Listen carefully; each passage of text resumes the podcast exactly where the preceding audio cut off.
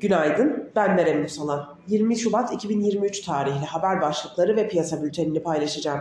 Türkiye'yi sarsan deprem felaketinde hayatını kaybedenlerin sayısı 41.020'ye yükselirken, Türkiye'ye gelen ABD Dışişleri Bakanı ülkesinin Türkiye ve Suriye'deki depremler nedeniyle bölgeye ilave 100 milyon dolarlık kaynak sağlayacağını açıkladı.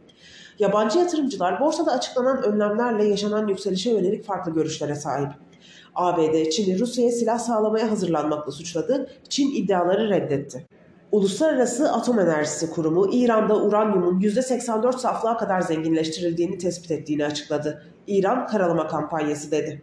Piyasalara genel olarak bakacak olursak pay piyasalarında endekste geçen haftaki tepki yükselişinde deprem afeti sonrası düzenleyici kurumların aldığı tedbirler ve BES fonlarının devlet katkısı içindeki hisse oranının %10'dan %30'a yükseltilmesi ana etkenler oldu. Bu değişikliğin endekse kısa sürede güçlü para girişi gerçekleştirmesi beklendiği için geri çekilmeler yaşansa da tepki yükselişi eğiliminin korunması beklenmektedir. Ancak güçlü tepki yükselişi sonrası kısa vadede dalgalı seyrin bir süre daha devam edeceğini düşünüyoruz. Yurt dışı major borsalarda ise haftanın son işlem gününde risk iştahı zayıf seyrederken ABD, Avrupa ve Asya borsalarında endeksler ağırlıklı olarak günü düşüşlerle tamamladı. Geçtiğimiz hafta ABD'de açıklanan TÜFE ve ÜFE enflasyon verilerinin beklentileri aşmasıyla Fed'den güvercin beklentiler azalırken bu durum risk iştahı üzerinde bir miktar baskı yaratıyor. Yurt dışı için açıklanacak verilerin önemli olmaya devam edeceğini düşünüyoruz. Bu sabah ABD vadeleri karışık bir seyir izlerken Alman DAX vadelisi ve Asya endeksleri pozitif eğilim içerisinde.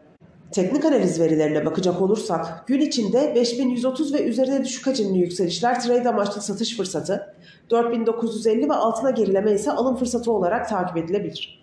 Viyop tarafında ise gün için long pozisyonlar için 5485, short pozisyonlar için 5695 seviyeleri zarar kes seviyesi olarak izlenebilir. Borsa İstanbul'un ve endeks kontratının güne pozitif eğilimle başlamasını bekliyoruz. Kazançlı günler dileriz.